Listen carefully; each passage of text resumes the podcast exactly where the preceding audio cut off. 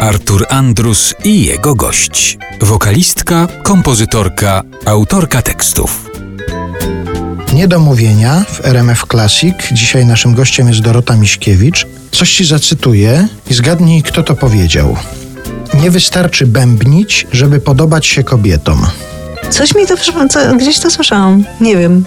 To ty powiedziałaś. Ja tak powiedziałam? Tak, w wywiadzie dla magazynu Perkusista we wrześniu 2013 roku, a dokładnie cały kontekst, żeby był jasny. Dziennikarz pyta, czy to prawda, że bębniarze imponują swoją sceniczną mocą kobietom? Czy to mit? Podobał ci się kiedyś jakiś perkusista i ty odpowiadasz nie jeden, a tak na serio to oczywiście nie wystarczy bębnić, żeby podobać się kobietom. No to ja na, nadal podtrzymuję. I tak byś powiedziała w przypadku każdego innego instrumentu. Podobno gitarzyści często zostają gitarzystami dlatego, żeby robić wrażenie na kobietach. No tak, bo na gitarze przecież człowiek się uczy grać po to, żeby brać ją na ognisko. Ale nie wiem, czy tutaj nie zostawimy jakiegoś niedomówienia.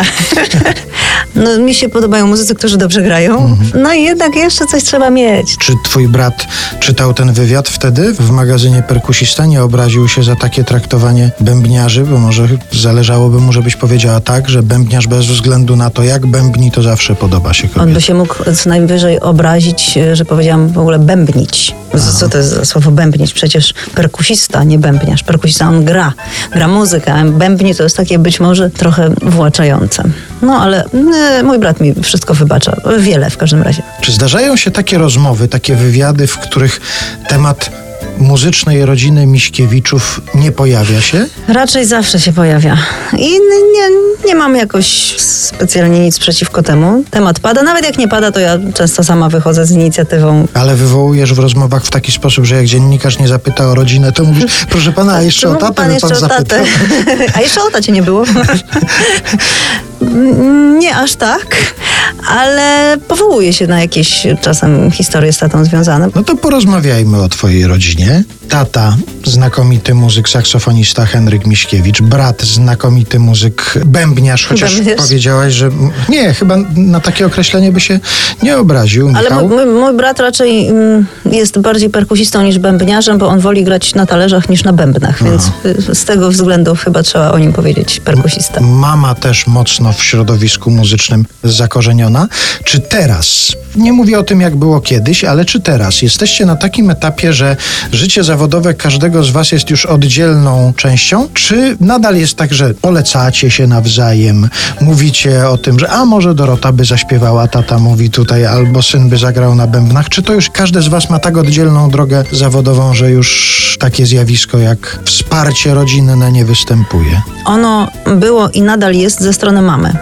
Bo mama jest menadżerem, więc ona no, bardzo by chciała, żeby jej dzieci grały i tata, żeby grał. Więc jeżeli mm, gdzieś jest, to znając ją na pewno pyta, a Dorotka już u Państwa grała?